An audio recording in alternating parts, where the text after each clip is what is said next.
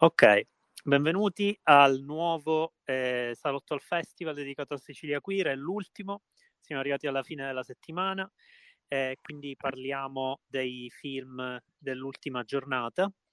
Eh, non so, facciamo come l'altra volta, dico due parole sulle cose che ho visto solo io velocemente, poi andiamo. Che Ah, dite? Ho visto pure Requiescant, eh?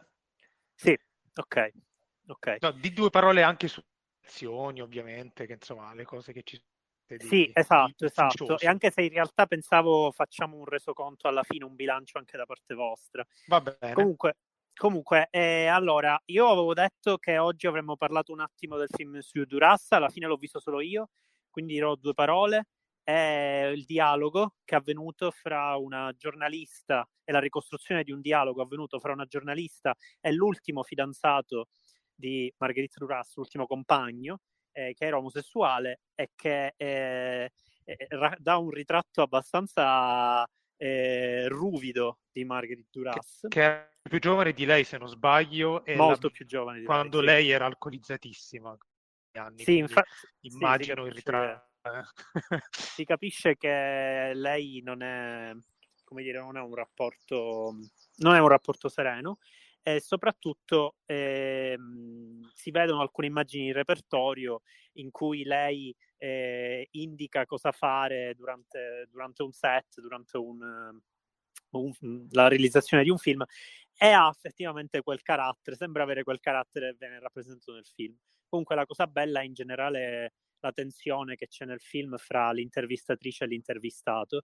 Eh, prima sembra che lei penda dalle parole di lui come se non esistesse altro, poi nell'arco di pochi minuti capiamo che, le- che la giornalista ha una sua vita a parte, ha del, diciamo, del- un suo amore privato, non vive soltanto per quello. E allora nella seconda parte del film eh, finiamo per guardare tutto sotto un altro punto di vista, cioè lei eh, che dimostra questo interesse che sembra presissimo, in realtà è, come dire, viene filtrato comunque ehm, e soprattutto chiaramente aleggia il fantasma di Marguerite Duras che è al piano di sotto ma non si vede mai, chiama al telefono eh, ma lui non risponde perché è impegnato.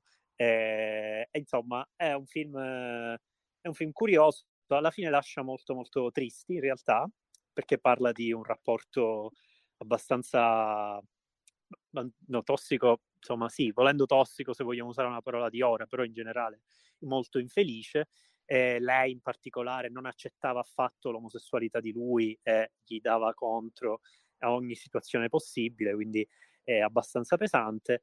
Eh, però appunto, come dire, è una, un amore triste, però comunque molto molto sincero. Dopodiché, ieri è stato fatto anche eh, From the Journals of Gene Seberg, che eh, diciamo rispetto a, ultimi, alle ultime idee che il pubblico diciamo che non conosce Gene Seberg può essersi fatto dal, dall'ultimo film di Benedict Andrews di qualche anno fa, diciamo in qualche modo eh, riusciamo a, a, risollevare un po' la statura della figura di Gene Seberg, proprio perché quel film era terrificante, mentre questo, visto oggi, eh, ci rievoca una vita abbastanza turbolenta. È fatto allo stesso modo in Roccazzo Non Movies, quindi con un'attrice che interpreta Gene Seberg e la racconta in mezzo alle immagini in repertorio, eh, però mo- un po' meno ironico, un po' più tragico di Roccazzo Non Movies, è un pochino la versione tragedia di Roccazzo Non Movies, con tutte le storie di Gene Seberg, dall'esordio in uh, St. Joan di Preminger fino a, ai film eh, con, eh, di Philippe Broca eh, e di Roman Gary, scusatemi. Far, ha lavorato anche con entrambi, comunque Roman Gary era il marito, molto più anziano di lei. E insomma, un bel documentario, così come Becoming Anita Ekberg, eh, personaggio eh, inusualmente noto rispetto a, a, quelli di cui parla Rappaport, anche se ne mostra, in realtà è noto soltanto in quanto figura eh, giunonica, iconica, in realtà eh, lui ritraccia il percorso a partire dagli Stati Uniti ed è piuttosto curioso, in questo caso è un cortometraggio. E quindi possiamo passare agli altri due film, Requiescant e Vortex. Io sperando che non mi si scarichi il telefono perché c'è questo rischio purtroppo. Lascio la parola a Dario. Eh, dunque, Requiescant è stato proiettato per, in occasione del centenario della nascita di Pasolini, eh, perché Pasolini interpreta un ruolo nel film. Il film è di Carlo Lizzani. Eh, per chi conosce Lizzani, è un film in cui la sua idea di cinema si nota veramente tanto, eh, a partire dai film di impegno civile, Actug Banditi, eh, tutto, ma anche la Tagra, volendo. Cioè, c'è questa idea eh, di, um, di, impegno civile che però è, come dire, è sempre velata da un, un pessimismo, un cinismo, una malinconia, che insomma apparterrà al cinema italiano politico un po' dopo, quindi in realtà Lizzani un po' anticipa, eh, però in teoria sarebbe un western. Eh, riprende chiaramente il western politico, soprattutto di insomma, riferimento alle ribellioni messicane, eccetera, eccetera, come che ne so, Chiabe di Damiano Damiani, ma anche Giù la testa di Leone, insomma, vabbè, ce ne sono tanti. E mh, giù la testa o sulla testa? No, giù la testa, ogni tanto. Giù, giù, va giù, giù, va giù. Ok, ogni tanto confondo, confondo i titoli.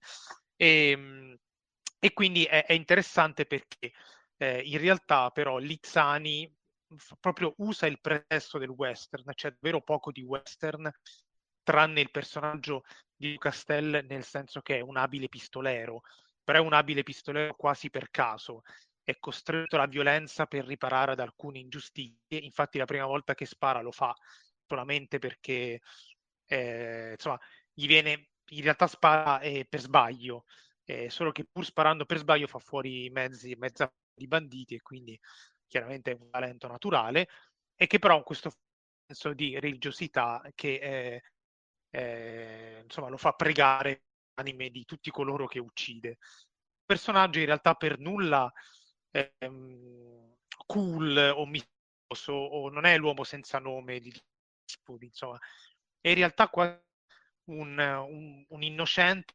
leggermente si corrompe, per cui alla fine film finisce per essere una, un, western sulla pesantezza de, della, della, violenza, tipicamente italiano, nel senso che i western sono molto crudi, eccetera, eccetera. Addirittura alcune cose mi hanno ricordato Se si spara di questi, che non è esattamente per educande, e però in ogni caso, mh, in realtà questi elementi, in questo caso, eh, escono parecchio fuori western e mhmm, mi pare che il discorso sia un pochino più ampio, lo trovo molto interessante per questo motivo. C'è dentro riflessioni sul capitalismo, la necessità di fare azione armata, violenta, Lizzani era eh, un, un, estremista negli anni 60, quindi insomma dimentichiamoci eh, c'è dietro questo genere di film. Interessante visto il motivo per cui il queer l'ha proiettato che è, è Pasolini e il fatto che Pasolini, coscienza morale molto pragmatica nell'Italia di quegli anni, eh, molto poco idealistico, specialmente nel, nel 67 che già cominciava a scrivere i suoi contributi civili più duri. È interessante che appunto eh, Lizzani gli fa interpretare il ruolo di questo prete che odia la guerra e la violenza e, e ehm, moralizza il discorso dall'inizio alla fine, però poi accetta, e lo dice esplicitamente, non è ipocrita o incoerente, accetta l'uso della violenza per, perché il suo popolo abbia in restituzione ciò che gli è stato tolto. Quindi una figura, eh, volendo anche un po' cristologica, visto che a Pasolini piaceva paragonarsi a Cristo. Quindi, eh, insomma, mi, mi, sem- mi, sembrano tutti questi elementi interessanti. Ora non so l'impressione di Marco, quindi gli lascio la parola. Credo, credo ricorra anche l'anniversario di Lizzani, con qualche centenario. Lizzani è nato lo stesso anno di Pasolini, grazie che me l'hai ricordato. Eh, quindi okay. anche lui è il centenario, certo. Giusto, Lì c'è giusto. un sodalizio eh, anagrafico. Eh, io, io non sono un gran conoscitore di Lizzani, per cui in realtà eh, mi ha fatto un'impressione un po' amorfa il film, eh, anche rispetto agli altri spaghetti western che hai citato e che ho visto.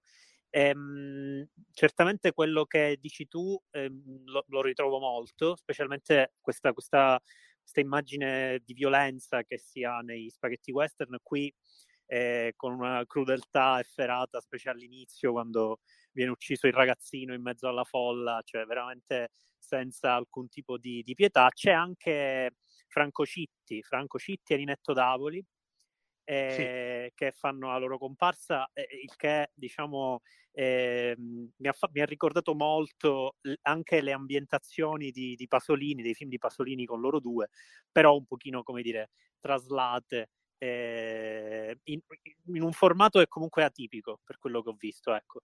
Eh, mi è piaciuta moltissimo la sequenza con eh, il eh, del lancio de, del, del, de, della candela e di, eh, del, come, come, lo definiamo, il, l'antagonista, insomma, che deve sparare e, e ah, evitare sì, di beccare la ragazza. Su, bevendo, sì, sì, sì. Esatto, bevendo, e si sfidano ed è molto particolare in generale il personaggio di Luca Stell, che non avevo ancora visto in un contesto spaghetti western, l'avevo visto disperato in bellocchio e quindi veramente veramente curioso. Quindi per me, diciamo, non, non, non, dico troppo altro se non il fatto che mi è sembrato molto bizzarro.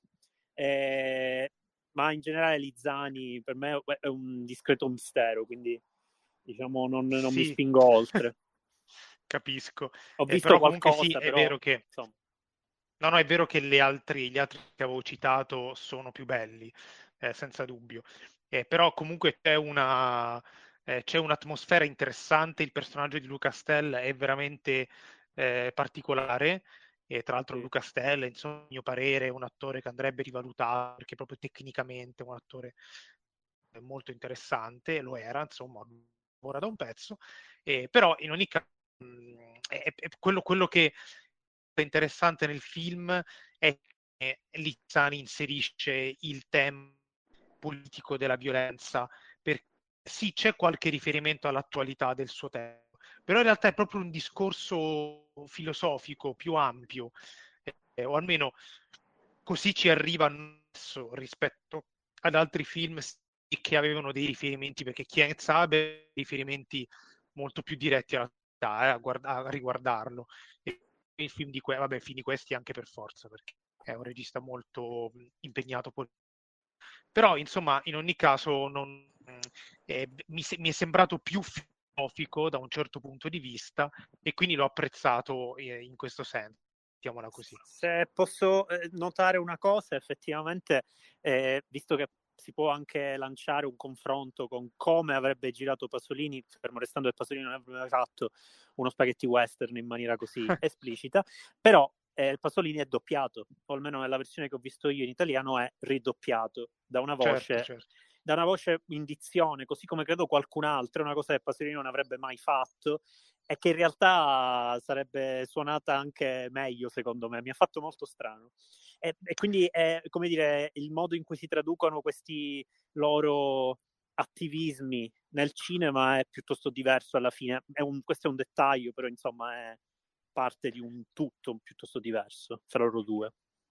Questa è una questione produttiva, eccetera, eccetera è vero che Pasolini certo. sperimentava viaggio con voci che appartenevano agli attori e che però non erano voci impostate.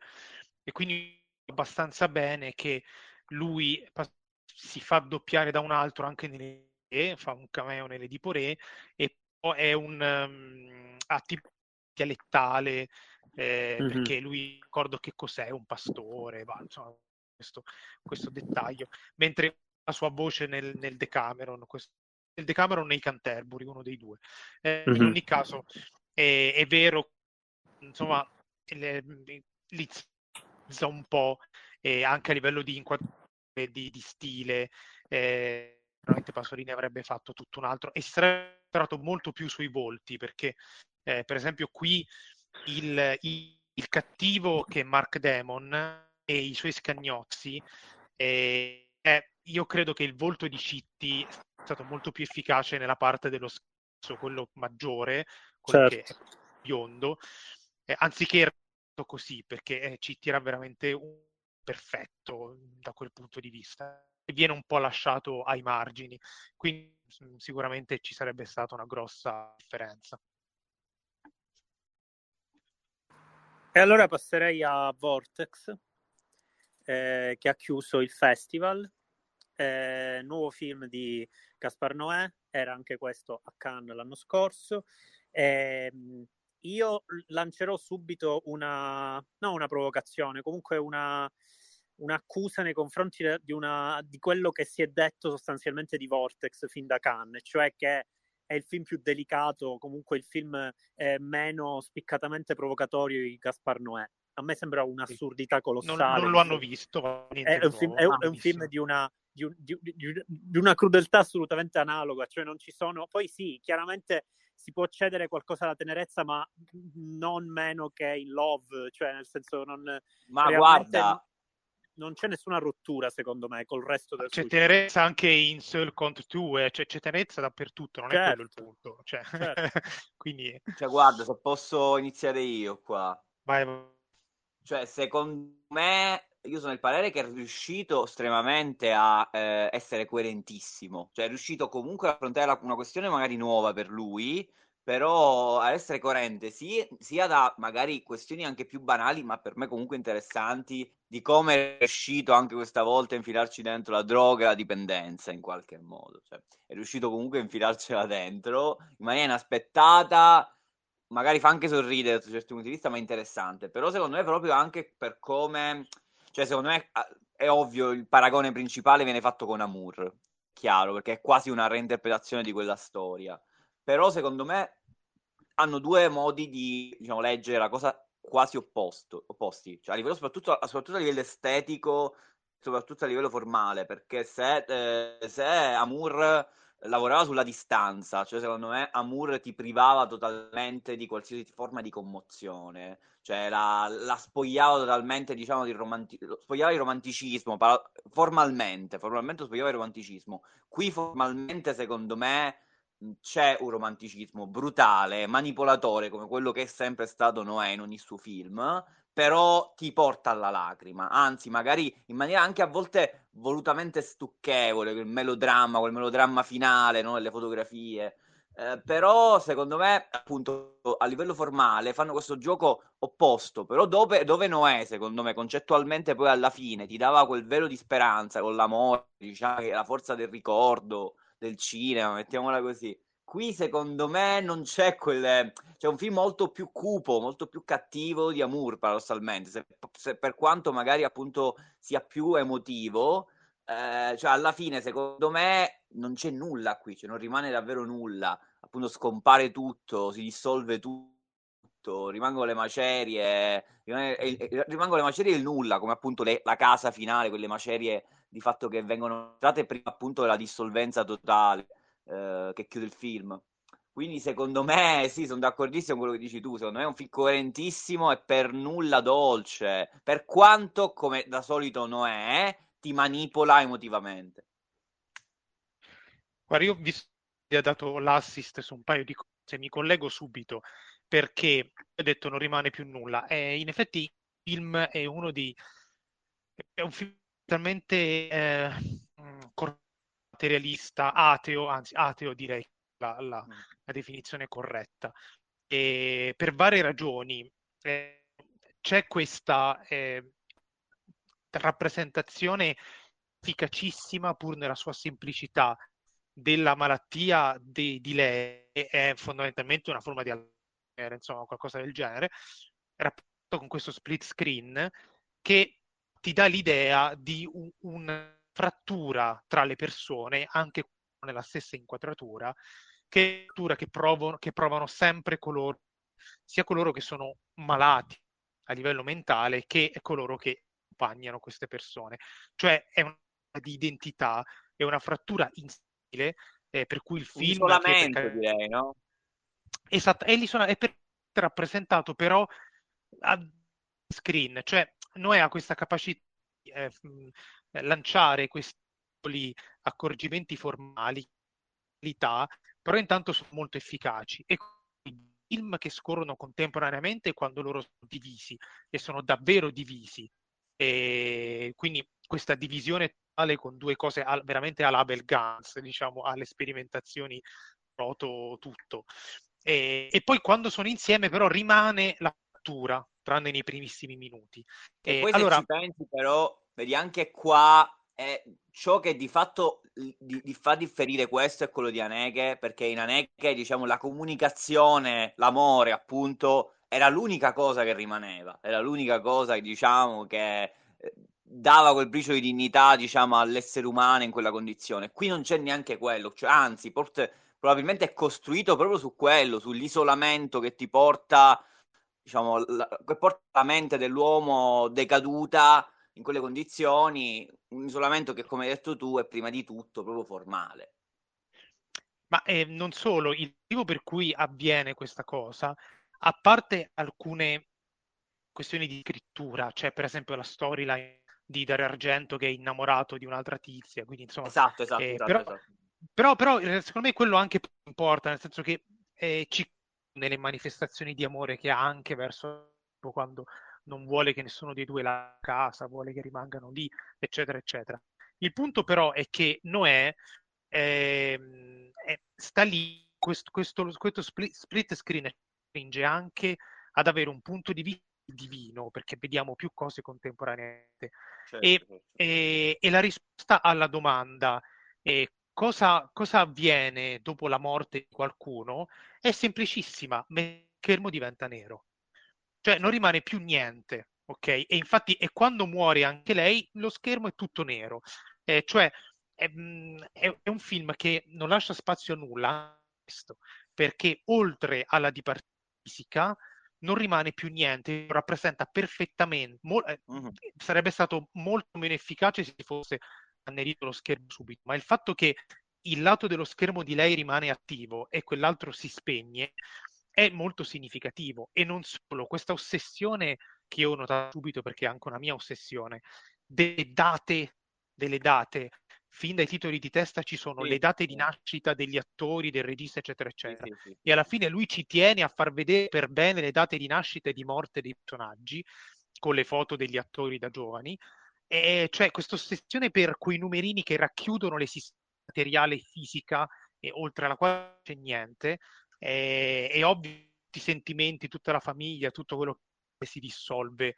Eh, per cui ha ragione Marco, questa è di, una crudel- di un realismo, crudeltà. Guarda, direi secondo me è un'eccezione è un'ossessione di Noè per la didascalia, cioè secondo me Noè è volutamente didascalico, però è un didascalico che appunto non, ha, non, è tanto teorico, cioè non è un didascalico che ti porta a stuccare dal punto di vista teorico perché dice più di quello che dire, un, cioè, la, la, sua didascalia, il suo didascalico è sempre parte di un percorso, diciamo, sensoriale, ecco, mettiamola così, cioè, nel senso eh, il suo essere appunto spesso appunto magari banale nel suo essere anche diciamo nei suoi significanti è appunto didascalico. Come dici tu appunto subito si capisce che lo split screen vuol dire quella cosa. Molta gente diceva perché è così lungo? C'era bisogno? Perché lui secondo me vuole portare allo sfinimento eh, lo, spettatore perché l'esperienza di un suo film è sempre un'esperienza appunto eh, esperienza carnale, ecco, carnale fisica, cioè nel senso fisica, mentale, cioè nel senso comunque ti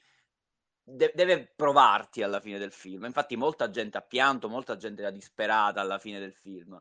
Eh, cosa che secondo me con Anek non succede, perché, eh, ripeto, anche qui è completamente l'opposto, l'opposto è un'idea di cinema quasi all'opposto. Sì, mi piace questo parallelismo con Anè, che l'avevo, insomma, l'avevo letto sul tuo post, infatti sono d'accordo. Inevita- inevi- e... Per me è inevitabile, è inevitabile. Sì, cioè, secondo me pensato, non è certo. che è ispirato a quel film, nel senso è proprio quasi identica la, la storia, ma è un punto di vista quasi opposto, e questa è la cosa interessante.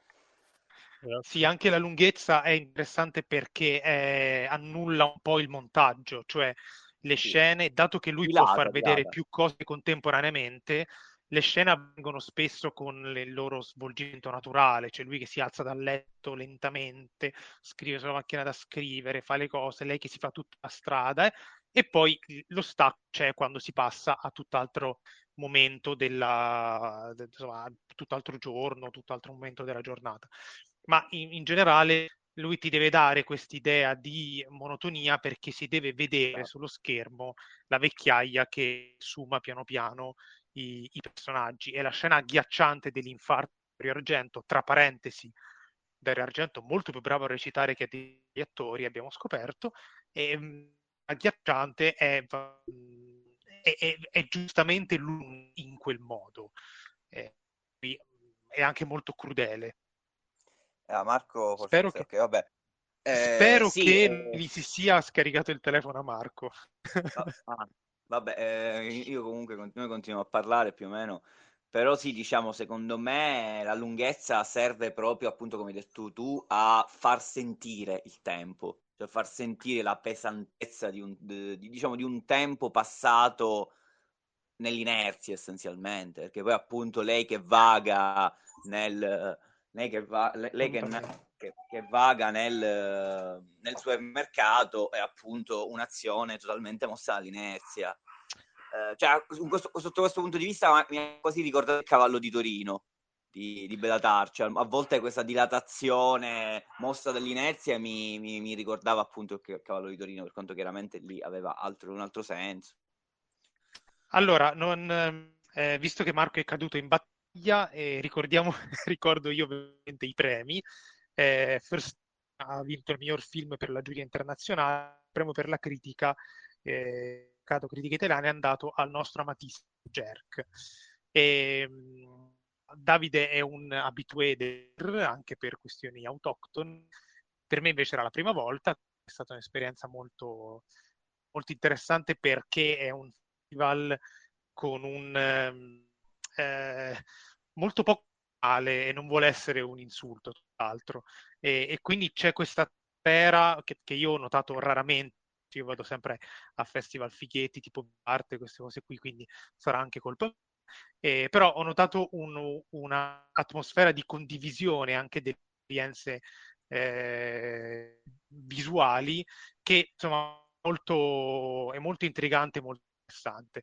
Eh, per cui dire due parole conclusive Davide e poi invece possiamo eh, chiudere sì, questo... penso che io diciamo no, sì, io non facevo il queer da, diciamo, l'ho fatto gli ultimi due anni, durante la pandemia l'ho fatto poco, cioè nel senso 2020-2021 l'ho vissuto in maniera molto marginale perché vabbè, per i problemi che ci sono stati, eh, per i problemi che ci sono stati per i problemi che certo. ci sono certo. stati. Poi invece il, gli anni, i due anni precedenti, i due anni precedenti invece l'ho vissuto in maniera più intensa e devo dire che da allora che non lo vissi, vi, vivevo così. Però sì, devo confermare sono quello che dici tu, che secondo me al di là della questione meramente diciamo cinematografica è un festival appunto che secondo me non è solo cinema cioè per questo secondo me acquisisce quella dimensione familiare e anche diciamo confidenziale perché secondo me trascende un po' la semplice il semplice interesse per la cinefilia, cinematografia, cioè un discorso non è più ampio che porta la gente anche lì. Per questo, secondo me, si diventa diciamo un incrocio di sguardi e personalità che appunto magari provengono da interessi, interessi anche diversi e poi si incrociano e si incontrano anche nel cinema e anche appunto nella sala. Eh, sì, io un'altra cosa che volevo far notare è che ehm, potrebbe sembrare un festival molto di che ce ne sono, eh, perché insomma c'è tanti film che hanno un certo impegno, eh, da quelli eh, a quelli tipo Freedom of Writing, ma in ogni caso il, eh, ho trovato interessante che ci fosse, almeno in questa edizione, io le altre non le ho mai seguite, eh, che ci fosse una, una, piccola enciclopedia di sperimentazioni. A tutta la rassegna di Rapaport è sul saggio, che è qualcosa anche che in Italia guardiamo poco e conosciamo poco, quindi è una cosa positiva. Eh, I corti che ho visto erano tutti molto eh, incentrati su lavori anche collage oppure di sul sonoro o cose di questo genere. Eh, I film narrativi, in particolare eh, Mask in Threshold, ma anche Extranus Man, eh, eh, sono film che prendono da generi codificati un po' li sovvertono, addirittura in Threshold è tutto narrato da una voce fuori campo tutto il eh, quindi in realtà si spinge il queer su territorio su territori questo... non, non. Questo proprio perché secondo me è, lo- è, il loro modo, cioè almeno il modo di intendere di Andrea Inzerillo principalmente, chiaramente che poi arriva agli altri, intendere il concetto di queer. Cioè, non è appunto loro, loro idea, la loro idea di queer è proprio questa, cioè di un'idea di, di cinema comunque che si spinga oltre, diciamo, i confini più canonici e tenda a sperimentarsi, no? Certo. Quindi appunto loro, loro da sin da sempre, mi ricordo una volta fatto un'intervista a Andrea, ha sempre spiegato questa cosa, cioè per lui il concetto di queer è un concetto che va oltre quello magari più canonico e appunto stressare, mettere in discussione determinati codici continuamente. E quindi questa cosa è evidente, secondo me, appunto dalla selezione dei film, che sempre, eh, ha sempre questa voglia di sperimentare, mettersi in gioco. Quindi su questo è una cosa che c'è sempre stata, non solo quest'anno. Bene, e dunque io in chiusura di cosa faccio un auspicio per le prossime edizioni del Queer. Eh, io, richiesta mia personale, un po' più di porno, ecco, un po' più di porno e siamo, siamo tutti contenti. Eh, visto che se ne, se Ieri Puma poco ha lanciato una bomba, Puma eh, ha cioè... una bomba, Puma, oh, Puma ha proposto una, una, re, una, rilettura di Casa Vianello in chiave queer, quindi una... Ovviamente non poteva che tirare di Casa, Vianello. Casa Vianello che sono estremamente queer. Detto. Sì, sì, sì, Puma ha anche concordato in diretta in una puntata di fare una puntata su Casavianello prima o ah, poi. quindi ok, è una cosa, una cosa eh, quindi è una questione, bene. Va bene, grazie a tutti per aver salutato al festival, grazie a Davi, alla prossima. Va bene, ciao a tutti.